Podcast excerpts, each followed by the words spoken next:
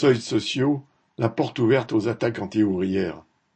Sous prétexte de simplifier la vie des chefs d'entreprise, en particulier des petites, et d'aller vers le plein emploi, le ministre de l'économie Bruno Le Maire a saisi la remise d'un rapport parlementaire par des députés Renaissance pour déclarer jeudi 15 février qu'il fallait transformer un maquis en jardin. Dans ce jardin, pour patron s'entend, on pourrait déroger aux seuils sociaux actuels, c'est-à-dire au nombre de salariés à partir duquel des obligations sont imposées. Leur abolition est un des chevaux de bataille du patronat, et ils ont déjà été révisés en sa faveur sous Hollande et Macron, déjà sous les mêmes prétextes. Simplifier la vie des patrons pour qu'ils embauchent.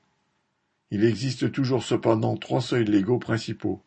L'un à onze salariés, un autre à cinquante et un dernier à deux cents.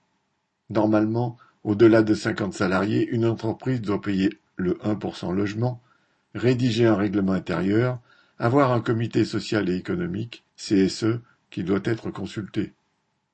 Au-delà de onze travailleurs, l'entreprise a des obligations d'emploi de travailleurs handicapés. Bien sûr, cela reste souvent théorique, bien des entreprises sous-déclarant volontairement leurs effectifs, comme le reconnaît un rapport public de 2022. En passant, le rapport parlementaire remis à Le Maire défend aussi une révision des délais de contentieux prud'homaux qui seraient en défaveur des salariés. Cela dit bien tout l'enjeu du projet de simplification, qui est de faire le ménage dans des dispositifs qui, s'ils n'ont jamais empêché ni même parfois amorti l'exploitation, laissait aux travailleurs quelques arguments légaux pour se défendre ou se protéger. Bien sûr, le maire met en avant les difficultés des petites entreprises, voire des toutes petites, pour appeler à la révision des seuils et à des allègements. Cette posture vise surtout à convaincre les milieux du patronat que le gouvernement ne reste pas les bras croisés face à ces demandes.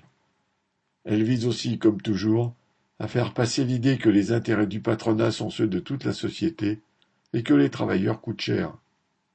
Le rapport parlementaire et la loi en préparation annoncent en fait de nouvelles attaques contre eux. Quant aux petits patrons étranglés de dettes et coincés sous la pression des gros, ce n'est pas cela qui leur ouvrira les portes du jardin d'Éden. Boris Savin